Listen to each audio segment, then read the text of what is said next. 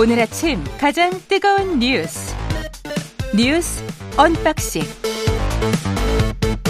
자 뉴스 언박싱 시작하겠습니다. 민동기 기자 김민하 평론가 나와 있습니다. 안녕하십니까? 안녕하십니까? 예, 이재명 민주당 대표가 검찰 조사를 받았고요. 13시간 동안 받았습니다. 어제 이재명 대표가 검찰 출석 현장에서 했던 발언을 잠깐 듣고 이야기 계속 나누겠습니다. 저를 희생 제물로 삼아서 정권의 무능함과 정치 실패를 감춰보겠다는 것 아니겠습니까? 어떤 고난에도 굽힘없이 소명을 다할 것입니다. 기꺼이 시지프스가 될 것입니다. 네, 기꺼이 시지프스가 되겠다. 네, 이재명 대표가 어제 오전 10시 30분부터 서울중앙지검에서 조사를 받기 시작을 했고요. 어, 그리고 이, 어, 1시간, 그러니까 점심 저녁 식사 약 1시간 30분을 포함해서 모두 10시간 30분 동안 조사를 받았습니다. 조서 열람은 어제 오후 9시 30분부터 자정 무렵까지 진행이 됐는데요. 검찰은 이재명 대표에게 이 300장에 달하는 질의서를 바탕으로 조사를 진행을 했고 이재명 대표는 30장 분량의 서면 진술서로 대응을 했습니다.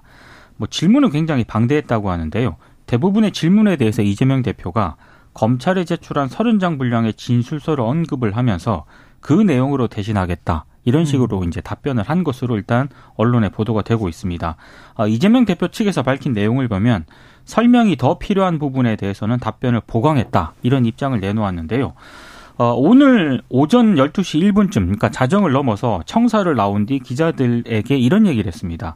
백현동 개발 사건은 객관적인 사실에 의하면 전혀 문제될 수 없는 사안인데 검찰이 목표를 정해놓고 사실과 사건을 끼워 맞춰 간다는 생각을 버릴 수가 없었다. 이렇게 얘기를 했고요. 검찰의 진짜 배임죄는 용도 변경을 조건으로 땅을 팔았으면서 용도 변경 전 가격으로 계약한 식품연구원이나 음. 이걸 승인한 국토교통부 이게 진짜 배임죄라는 얘기를 검찰에 하고 왔다. 이런 입장을 밝혔습니다. 어, 이재명 대표는 차량을 타고 이제 검찰청사를 바로 빠져나갔고요.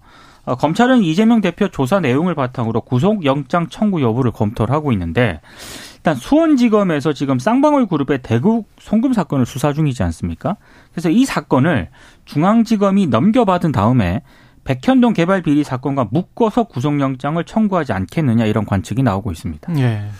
일단 어제 이재명 대표 주장하고 그다음에 검찰의 반박 뭐 이런 것들이 많이 보도가 돼 있는데 이재명 대표의 주장 을뭐 예를 들면은 이런 부분에서 검찰과 부딪힌다 이렇게 보도를 많이 했더라고요. 이재명 대표는 이제 이런 한 푼 사익을 추구한 적 없다 이렇게 얘기를 했는데 검찰은 이제 사익 추구와 배임죄 이제 성립 여부는 관계가 없다 이렇게 이제 반박을 하고 있는 그런 상황인데 이게 사실 이제 어 서로의 뭐, 서로가 뭘 주장하는지를 정확하게 얘기를 해야 되거든요.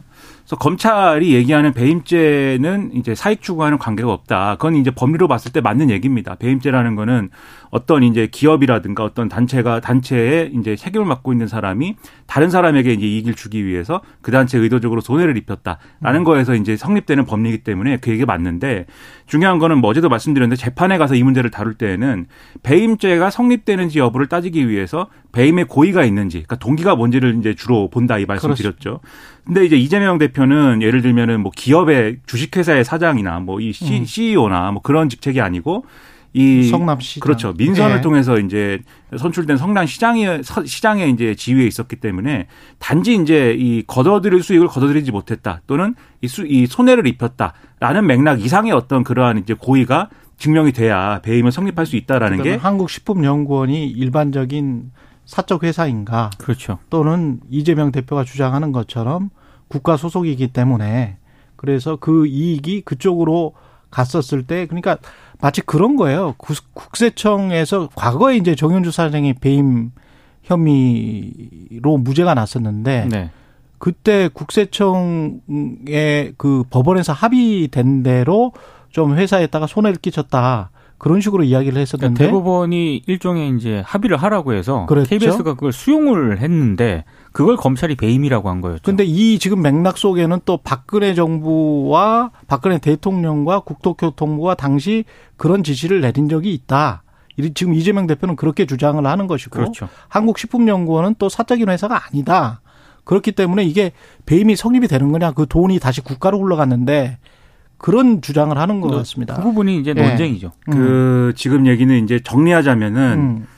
어 지금 말씀드렸다시피 그래서 이재명 대표의 경우에는 당시 성남시장이었기 때문에 배임의 동기가 이제 추가로 이제 더 이제 엄격하게 판단되어야 된다. 그렇기 때문에 예를 들면 정치인의 입장에서 어떤 정책을 추진해서 이 예를 들면 자기가 맡고 있는 시나 뭐 이런 지자체에 손해를 입혔거나 또는 이제 민간업자가 수익을 거두게 했다. 요것만 가지고는 이 배임죄를 구성할 수 없다. 그래서 예를 들면은 이 민간업자들에게 흘러간 돈이 다시 이제 이재명 대표에게 돌아오는 구조라든가 음. 그걸 통해서 이재명 대표가 뭔가 정치적으로 뭔가를 기도하려는 뭐 대선 출마라든지 이런 걸 기도하려는 구조였다라고 하면 그때 이제 대선 출마라기보다는 뭐 도지사였을지 모르겠습니다만은 어쨌든 그런 구조였다라고 하면은 요게 이제 배임의 동기가 돼서 고의가 성립할 수 있겠으나 이재명 대표는 그런 게 없다. 이 주장을 하는 거거든요. 그래서 이제 그게 사익 추구가 아니다라는 것이고 검찰이 이제 사익 추구와 연관이 없다라고 얘기하는 거는 반드시 돈이 움직이지 않았더라도 그러니까 예를 들면은 이재명 대표에게 뭐 예를 들면 돈이나 이런 물질적인 금전적인 것이 가지 않았더라도 이 검찰의 주장은 손해를 끼치면 그, 그러면 배임 아니냐 그, 그런 말이죠 지금. 검찰의 지금 네. 주장은 배임의 동기를 입증할 수 있다라는 거예요. 그게 뭔지는 지금 정확하게 얘기 안 했지만 아, 배임의 동기를 입증할 수 있다. 그런 얘기인 거죠 결국은. 근데 음. 그 동기가 어떤 어떤 방식으로 입증할 수 있는지는 이제 이후에 봐야 될 것 같고 그 다음에 검찰이 의심하는 거는 이 민간업자라고 하는 김인섭 씨 등등 여기 나오는 이름들이 나오는 게 있지 않습니까? 예. 이 사람들이 사실상 이제 이재명 대표하고 가까운 사이였다 라고 하는 것이기 때문에 그 그거를 이제 어떤 하나의 예를 들면 대장동 사건에서 유동규 씨가 받은 것을 그리고 정진상 전 실장이 받은 것을 받, 받아 김용 전 부원장이 받은 것을 정진상 전 실장이 가운데 있었던 것을 이제 음. 하나로 볼 거냐 이게 쟁점이잖아요. 이재명 대표하고 하나로 볼 것이냐. 예. 지금 비슷한 논리로 흘러가는 것 같아요. 이제 구조를 보면. 그래서 이런 것들을 종합을 하면은 이후에 이제 요것에 요 쟁점에 이제 염두에 두고 법리적으로는 판단해야 된다 라는 거고요. 아직까지 점선이에요. 아직까지는 그렇죠. 제가 보기에는 점선이고 가까운 사이였다고 해서 배임이다, 뭔가를 줬다 이, 이 증거가 되는 거는 아니고요. 예. 그다음에 아직까지 나온 걸로는 점선입니다. 예. 그다음에 이제 요게 이제 법리적인 구조라고 하면은 지금 정치적인 구조가 또 하나 있습니다. 정치적인 네. 구조는 뭐냐면 어제 이제 이재명 대표가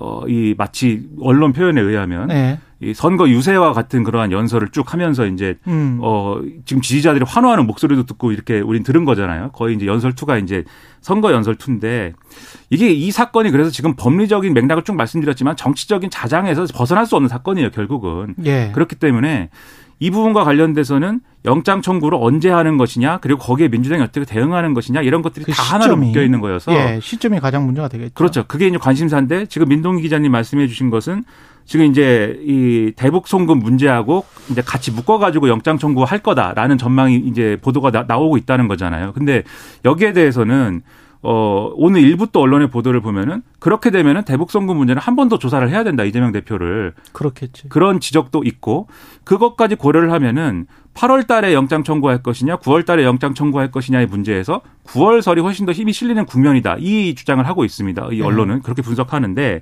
어제 이재명 대표가 이렇게 얘기를 했습니다. 그 검찰이 정정당당하게 하려면은 비회기 기간에 아, 국회가 안 열리는 기간 동안에 영장을 청구해서 음. 내가 실질 심사를 그냥 갈 수 있도록 하는 게 정정당당한 거다. 이렇게 이제 주장을 했는데 검찰이 9월 달에 영장 청구하면은 민주당이 회기 중단 일, 이 일정을 잡지 못하거든요. 9월은 정기국회여서 그렇죠. 그렇죠. 일정이 쭉 이어지기 때문에 예. 그럼 민주당의 체포동의안 처리를 할 수밖에 없게 되는데 그러면 첫째 정당한 영장 청구인지를 판단해야 될 것이고 지난번에 의원총회에서 결의한 대로 음. 근데 이거 정당하다고 하기가 어렵지 않습니까 민주당 입장에서는 지금 대표도 부당한 검찰 수사라고 주장을 하고 있고 어, 민주당도 지금 이게 어, 지- 조사가 제대로 되고 있다고 얘기하지 않잖아요 그러면 정당한 영장 청구냐고 과연 판단할 수 있을 거냐 첫째 두 번째 이재명 대표가 예를 들면은 어 그냥 이 어, 체포 동의안에 대해서는 내가 불체포 특권 포기한다고 했으니까 가결 처리해 주십시오. 의원들에게 그렇게 얘기할 수 있는 방안이 있겠지만 그렇게 얘기하면 또 먹힐 것이냐. 그것도 장담할 수 없는 것이어서 민주당이 난감할 수 있는데 근데 9월설에 힘이 실리고 있다는 점에서 민주당은 더 골치 아픈 상황이 될 수가 있다는 것이죠. 그래서 현명하게 대응하는 게 중요한데 저는 그런 생각은 했습니다. 이게 검찰 수사나 대응하고 정치적인 문제는 민주당이 일부러라도 좀 분리해가면서 대응할 필요가 있거든요. 그런 점에서 보면 어제 이재명 대표의 그 이제 입장 밝히는 그 그림 자체는 제가 볼 때는 훨씬 더 담백하게 가는 게 오히려 훨씬 더 낫지 않았을까. 정치적인 색깔을 입히는 그러한 모습보다는 그렇게 인식될 수 있는 모습보다는 어, 조사하라고 해서 왔다. 그리고 난 이런 입장이다. 그렇게 주장하겠다고 깔끔하게 들어가는 게 낫지 않았을까 하는 생각도 했습니다. 음, 알겠습니다. 백현동 대북송금 그 다음에 대북송금이 가장 초미의 관심사입니다. 그렇죠. 8월 20 며칠에 있을 22일입니다. 22일에 있을 그 재판 재판에서의 이화영 전 부지사의 발언 그 진술 그게 가장 핵심 포인트일 것 같고요. 이 백현동은 뭔가 검찰이 이제까지 뭐 대장동 해가지고 그 전에 뭐였었죠? 변호사법 위반이었나요? 네, 그 뭐 그런 저 것까지 다 포함을 했었죠. 변호사비 대납, 변호, 뭐 변호사비 대납. 근데 그것도 지금 기소 안 했었죠, 그거. 변호사비 그렇죠. 대납. 네. 그다음에 대장동과 관련해서도 무슨 400억 관련해서 무슨 저수지 기소 기소 지금 못 했죠. 그 허위사실 공표 하나만 지금 기소를 한 것 같고 계속 메뚜기처럼 이렇게 뛰고 있는데 검찰 검찰이 정치적이라는 주장은 민주당에서는 계속 나오고 있고 국민의힘 일부에서도 거기에 관해서는 뭐, 뭐, 긍정을 하는 사람들이 있으니까 검찰도 이번에는 이제 제, 제발 좀 끝냈으면 좋겠어요. 구속영장을 제발 치고, 예, 기소할 게 있으면 제발 좀 기소를 빨리 해서 가을에는 좀 끝내라. 예? 검찰도. 그랬으면 좋겠습니다. 또, 황당한 또 다른 사건이 또 나올라나? 그 이게 황당한 구조인 게 뭐냐면 이게 예. 이, 대, 이 변호사비 대납 의혹이라는 게 예. 지금 이제 쌍방울 그룹이 끼어 있는 사건이잖아요. 그게 그렇죠. 예. 그게 핵심이잖아요. 예. 근데 그게 예를 들면은 검찰의 입장에서 보면은 대북송금 문제를 정리한 다음에 그 거기로 가야 되는 거거든요. 지금. 음. 그런데 대북송금 문제 아직 정리가 안 된 거지 않습니까? 이렇게 보면 재판도 그렇고. 그렇죠. 그러면 이제 원하시는 대로 가을에 안 끝, 안 끝날 가능성이. 진짜? 그렇죠. 그 다음에 또, 또 얘기하고 있을 가능성이 큰? 거여서. 예. 네, 여러모로 오늘 이제 예를 들면 한겨레 신문, 경향신문 이런 사설들 보면은 검찰 빨리 수사 끝내라 뭐 이런 얘기를 하는데 그렇게 안 끝날 아니, 것 같다는 대선 점에서 전부터 생각을 해보면 말이죠. 그 뭐 김용판 의원이 막 그 현금 들고 막 했던 그 국제 국제 마피아 네. 예. 국제 마피아 사건. 그 어디로 갔는지 모르겠고 그 이재명과 관련된 것들입니다. 국제 마피아, 대장동, 그 다음에 뭐 변호사비 대납 그걸 그럼 결론을 그럼 지어주세요. 검찰이 맞다 아니다. 예? 그것과 관련해서는 계속 그 보도를 하게 만든 다음에 이제 와서는 이제 백현동과 그 대북 송금이니까 그러면 이번에는 그러면 결론을 지어줬으면 좀 좋겠어요. 대장동도 예. 그렇고 백현동도 그렇고 예. 뭐 쌍방울건도 그렇고 대북 송금도 그렇고요. 검찰이 굉장히 오랫동안 수사를 해온 사안이거든요. 그렇죠. 예. 근데 지금까지 만약에 결론을 못 내리고 있다라고 하는 것도 정상적이지는 않습니다. 근데 제가 여기서 한마디만 덧붙이면 네. 검찰이 이렇게까지 수사의 판을 벌려놨는데 기소를 안 하리라 보기가 어렵고요. 기소는 기정사실화 돼 있는 그렇지. 상황인데 근데 그 시점 뭐 시점도 시점이지만 그럼 그 다음에 무슨 얘기할 거냐면 이제 재판을 보자고 할 거거든요. 네. 법원의 시간이다. 네. 민주당에서도 그렇고 뭐 이런 얘기 할 것이기 때문에 예. 이것이 안 끝날 것 같다. 저의 이제 좀 아, 성남 생각이. FC 후원금 같은 경우도 제 3자 뇌물 혐의. 그렇습니다. 대장동 위례 신도시 개발 비리와 관련해서 이것도 기소돼서 재판을 받고 있네 있습니다. 예, 그렇고요. 예, 윤석열 대통령은 어제 미국으로 출국했고 현지 시간 18일 미국에서 한미일 정상회의가 열립니다. 아마 조금 있으면 미국은 이제 도착을 할 것 같은데요. 예. 어, 한미일 정상은 이번 회담을 계기로 삼국 협력 원칙을 담은 캠프 데이비드 원칙하고요. 그리고 공동 성명인 캠프 데이비드 정신은 이 문건을 채택을 하기로 했다. 이뭐 언론 보도가 이렇습니다. 이걸 바탕으로 북한 대응 중심의 삼국 공조 범위를 넓혀서 인도 태평양 지역 내에 독립적인 협력체를 띄운다는 그런 구상을 밝혔고요. 한미일 안보 협력도 한반도 차원을 넘어서 확대 강화가 되는 계기가 될 것이다. 뭐 브리핑을 통해서 이제 밝힌 내용입니다. 우선 캠프 데이비드 원칙이라고 하는 거는요. 어, 삼국이 뭐 공동의 가치라든가 규범에 기반을 해서 한반도와 아세안 그리고 인도 태평양 지역과 전 세계의 평화와 번영을 위한 협력을 강화한다는 원칙이 담길 예정이라고 합니다. 이제 한반도를 벗어나겠다는 그런 의미가 담긴 것으로 보이고요. 여기에 뭐 경제 규범이라든가 첨단 기술, 비확산과 같은 글로벌 이슈에 공동 대응한다는 그런 내용도 담길 예정이라고 하고요. 뭐 캠프 데이비드 정신은 세 정상의 공동 비전, 정상회담 결과를 포함할 것으로 보이는데 삼국 파트너십의 뭐 새로운 미래를 천명한다는 그런 내용도 담긴다고 합니다. 공동 비전과 구체적인 삼국 간의 협의체 창설, 뭐 우크라이나 문제, 확장 억제와 연합 훈련, 경제 안보 등의 내용으로 구성된다고 일단 뭐 어, 언론들이 보도를 하고 있는데요. 근데 내용상으로 보면은 사실상 이게 동맹에 버금가는 그런 내용을 담고 있기 때문에 예. 이게 뭐 동맹으로 가는 것 아니냐라는 그런 전망도 나오고 있는데 여기에 대해서 대통령실은 한미일 동맹이 아니라 삼각 안보 협력 체제라고 일단 선을 긋고는 있습니다. 뭐 다 아시겠지만 동맹이라고 하는 게 동맹 체결자가 공격을 받으면 그렇죠. 자동적으로 이제 참전을 하게 되는 관계인데 그렇죠. 한일 관계는 아직 그런 동맹 관계가 아니다라는 입장을 대통령실이 일단 밝히고는 있거든요. 음. 하지만 지금 결국에는 지금 부르 이 흐름상 한미일 군사 협력 강화가 결국에는 어, 나토와 같은 집단 안보 동맹으로 이어지지 않겠느냐라는 관측은 계속 나오고 있는 그런 상황입니다. 음. 그러니까 말씀하신 대로 대통령은 이게 군사 동맹이 아니다라고 하면서 이게 일종의 나토 체제가 아니다. 동아시아판 나토 체제가 아니다. 이 얘기하는 거지 않습니까? 그러니까 한 미국 입장을 잘 봐봐야 돼요. 그렇죠. 예. 그렇죠. 하나의 국가가 예를 들면은 나토에서처럼 공격을 받았을 때 집단 대응하느냐 그건 아닌데 오늘 언론 보도를 보면은 이게 어, 그렇다고 하더라도 삼국이 협의체를 구성하거나 이렇게 될 경우에 그것은 쿼드보다도 상위의 어떤 그렇죠. 그러한 정도의 관계를 가지는 이 협의체일 것이다 이렇게 전망하고 있거든요. 그러니까는 미국이 예를 들면 이 이제 캠프 데이비드에서 회의를 개최하면서 계속해서 얘기하고 있는 게 지금 그리고 아마도 이 캠프 데이비드 어 이 정신에 담기게 될 내용이 그런 내용일 것이라고 지금 예상을 하고 있습니다. 뭐냐면 이 동아시아에서 군사적인 어떤 어 일이 일어났을 때 반드시 삼국이 협의하고 논의한다. 이 내용이 들어갈 걸로 그렇죠. 예상하고 있는데, 그러니까 의무적으로 협의한다라는 내용에 가까운. 그럼 동아시아라는 게 이제 우리는 한반도 상황이 늘 걱정이 되는 건데, 동아시아라는 게 대만도 이제 그렇죠. 포함이 되는 게 동아시아죠? 그렇죠. 그렇습니다 그래서 어. 동아시아에 있습니다, 대만이. 그렇죠. 동아시아에 있죠, 거기가. 조금 좀 떨어져서 나는 동남아시아 아닌가 뭐 이런 생각도 들고, 나중에 우기면 안 되나? 동남아시아라고? 그 실질적으로는 미국이 원하는 거는 그 네. 문제다. 그러니까 그렇죠, 대만에서 사실은. 일이 네. 일어났을 때 네.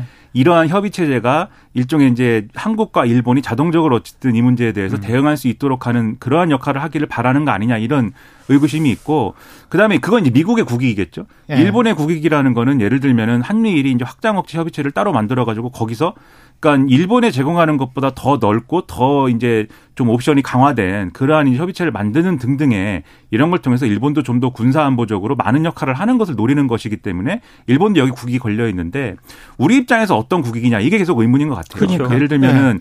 우리는 미국이랑 NCG를 구성했다고 굉장히 큰 어떤 그렇죠. 성과라고 주장을 했는데 지금 미국이 예를 들면은 어, 한미 간에 NCG를 구성한 것에 더해서 한미일 간에 이제 확장억제 협의체를 따로 구성하게 될 경우에 어디에도 무게를 둘 것이냐. 음. 근데 이제 우리는 NCG는 핵 기반 그러한 어떤 협의체고 그렇게 주장하고 있으니까 우리 예. 정부는 예. 이게 한미일 협의체는 그 정도는 아니다 이렇게 얘기할지도 모르지만 실제로 미국이 운용을 할 때는 어디에 어디에 기본적으로 방점을 찍겠느냐라고 할 때는 이게 예를 들면 우리가 쟁취했다고 하는 NCG에 대한 이익이 좀 반감되는 느낌이 있다라는 음. 이제 생각도 들고요.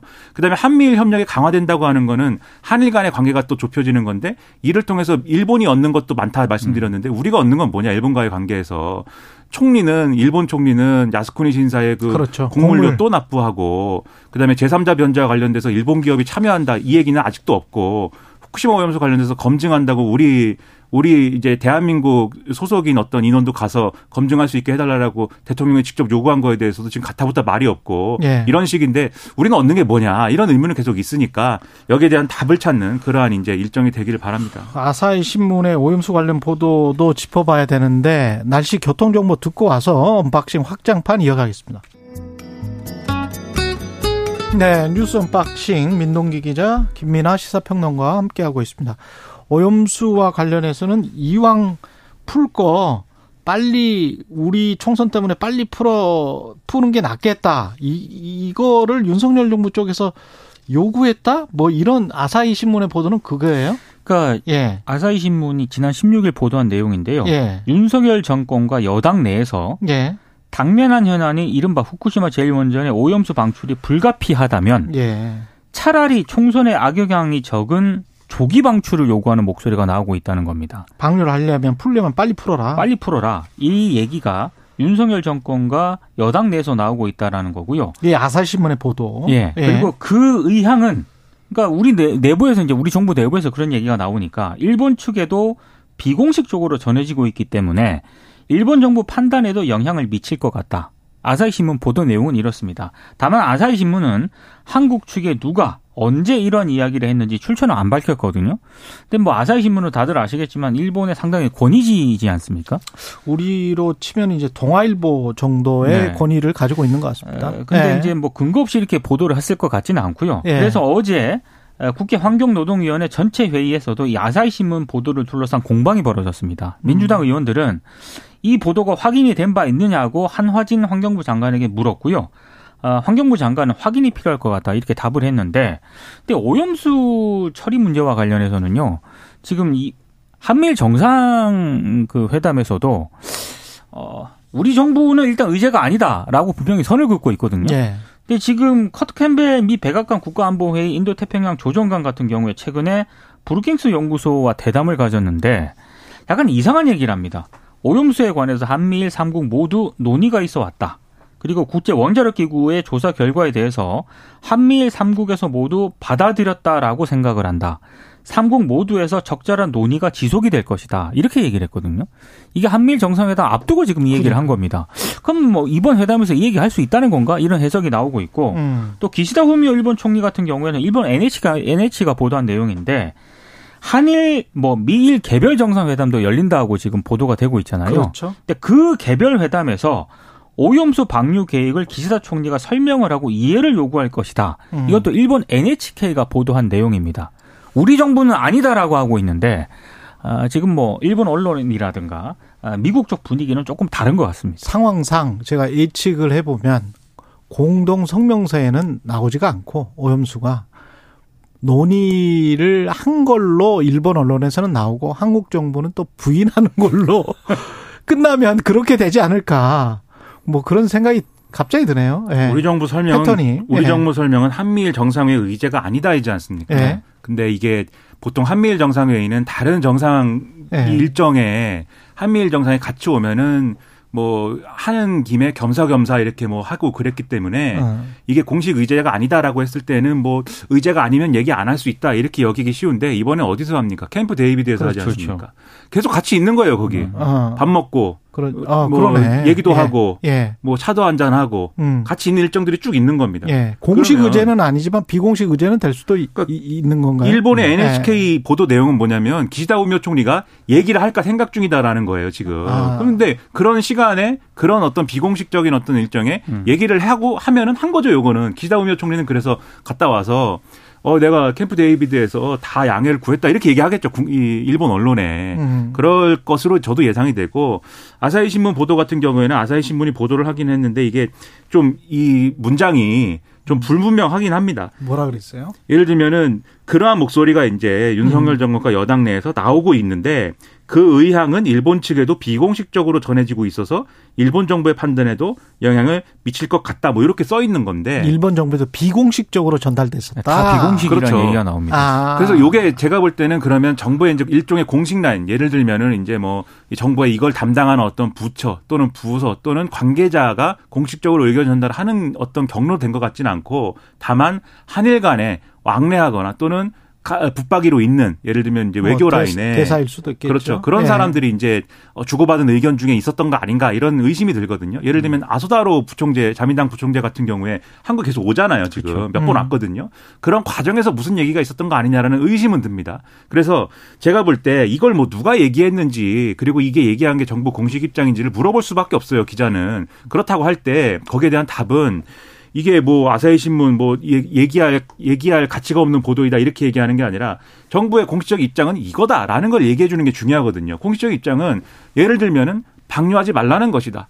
방류 외에 다른 대안을 찾으라는 것이다. 근데 그 선택지는 윤석열 정권에 없는 선택지죠. 지금 상황에서는 IAEA를 신뢰한다 이렇게 했으니까 그러면은 IAEA의 계획대로 진행되는 것과 관련돼서 우리가 인정하는 것이지만 최대한 주변국들의 동의를 얻어서 하길 바란다. 뭐 이런 입장이라든지 그런 입장을 얘기해 주는 게 중요한데 얘기를 안 해버린단 말이죠. 이 정권에서는. 음. 그래서 그런 부분이 오히려 오해를 키울 수 있다. 정확한 입장을 얘기해라. 이렇게 말씀드리고 싶습니다. 대통령실 고위 관계자 발로 나왔는데 한일 양자 정상회담에서도 오염수는 논의하지 않기로 했다. 네.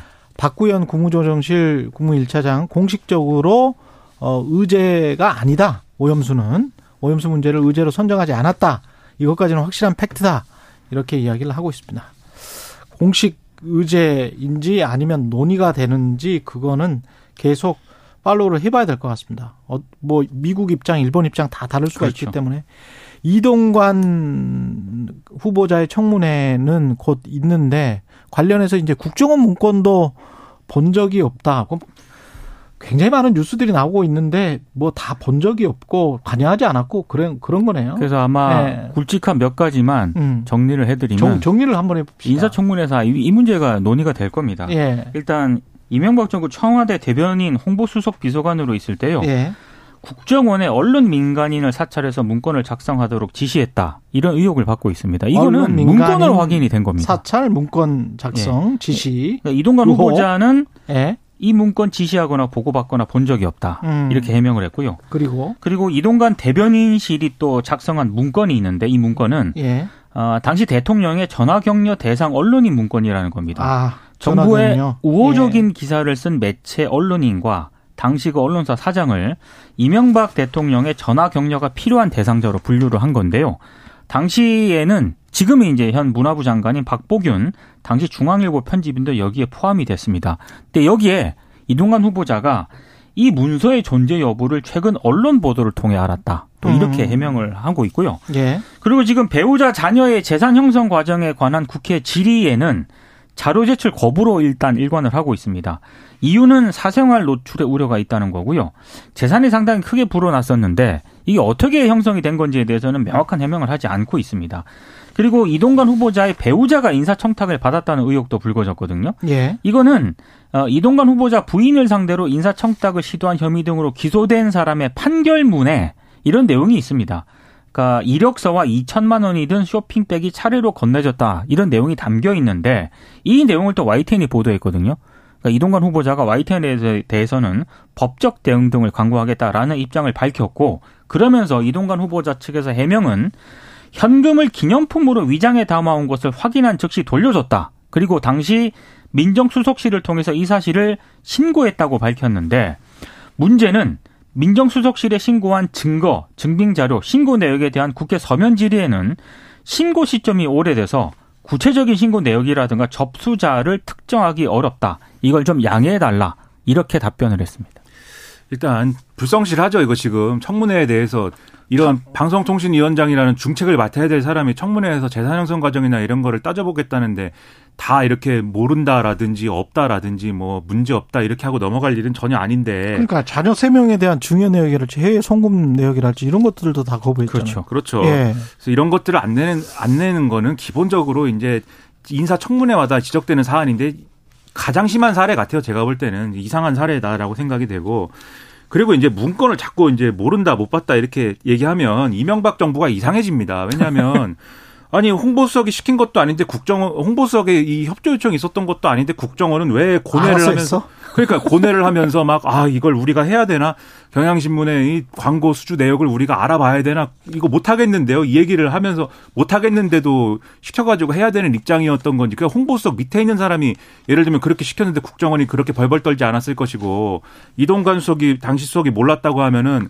그러면 그 윗선이 시킨 겁니까? 대통령이 시킨 겁니까? 홍보수석이 시킨 거라고 이렇게 어 마사지 해가지고 그런 얘기밖에 안 되잖아요 이게 그래서 왜 모른다라고만 하는 게 이게 한두 건이 아니에요 문건들이 한두 건이 아니고 지금 아까 정리한 것 중에서 좀 빠진 것들 같은 경우에 과거의 보도들 같은 경우 보면은 뭐 조치 결과, 네. 뭐 문제 보도, 뭐 이런 것들이 있지 않습니까? 문건 내용만 정리하면은요. 예. 언박싱 확장판도 모자랍니다. 그럴 것 네. 같아요. 근데 그 예, 언론 너무 많아 문건이. 언론 문건은 조선일보 등의 보도가 구체적으로 나오는 문건에 대해서는 이동관 후보자가 모른다고는 하지 않았고 예. 그냥 모니터링 한 거예요. 이렇게 얘기했는데 모니터링 한 걸로 끝나는 게 아니라 지금 말씀하셨듯이 조치를, 조치를. 뭘 했고 예. 결과가 어떻다까지 나와 있습니다. 그렇죠. 그걸 또 답변을 아 언론사들이 잘못을 알고 스스로 시정한 것 같다 이렇게 이야기를 했는데 그쪽 답변은 이동관 후보 측 답변은 조치 결과잖아. 그렇죠. 조치 결과. 네. 그러니까 너무 언론 의 이런 의문을 너무 우습게 여기고 있는 것은 아닌가 그런 생각도 들어서 여러모로 씁쓸합니다. 너무 우기는 것 같아요. 예, 그리고 정연주 방통심의위원장은 해촉됐습니다.